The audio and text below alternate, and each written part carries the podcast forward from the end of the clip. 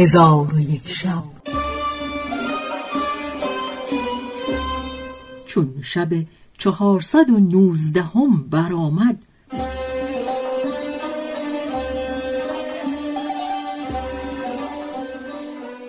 شهرزاد گفت ای ملک جوانبخت حکایت علی مصری. و از جمله حکایت ها این است که در شهر مصر مردی بود بازرگان و او را مالی بسیار از زر و سیم و گوهر و زیا و اقار و چهار پایان بود و او را حسن گوهر فروش بغدادی می گفتند. خدای تعالی او را پسری خداوند جمال عطا فرمود او را علی مصری نام بنهادند و قرآن و سایر علومش بیاموختند در علوم کامل شد و در زیر دست پدر به تجارت مشغول شد.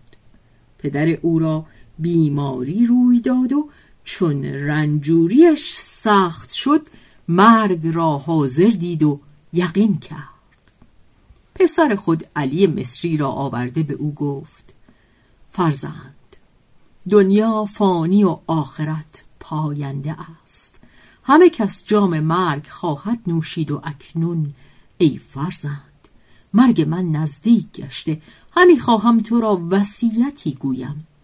اگر به آن وصیت عمل کنی پیوسته آسوده و نیک بخت خواهی بود و اگر وصیت فرو گذاری تو را مشقت و سختی روی دهد و پشیمان شوی. علی مصری گفت ای پدر چگونه وصیت تو را نشنوم و پیروی او نکنم با اینکه طاعت تو مرا فرض است و شنیدن سخن تو مرا واجب است.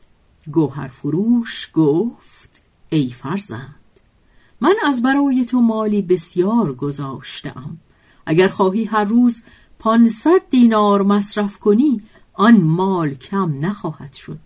ولکن ای فرزند پرهیزگاری پیشگیر و فرایز را که خدای تعالی فرموده به جای آور و امر و نهی پیغمبر علیه السلام پیروی کن و کارهای نیکو را مواظب باش و احسان را شیوه خود گیر و صحبت اهل خیر و دانش را بر خود فرض شمار و با فقرا و مساکین نیکویی کن و از بخل و صحبت اشرار دوری گزین و خادمان و ایال و زن خود را به رعفت و مهربانی نظر کن.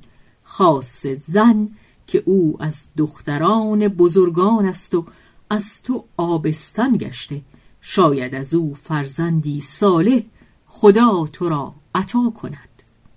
الغرض آن مرد پیوسته وصیت می کرد و می گریست و می گفت ای فرزند از خدای کریم سؤال می کنم که تو را از هر گونه بدی خلاص کند و گشایش خود را به تو نزدیک فرماید. چون قصه به دینجا رسید بامداد شد و شهرزاد لب از داستان فرو بست.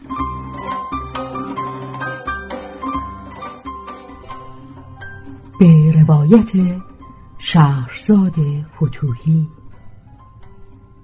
تنظیم از مجتبا میرسمیعی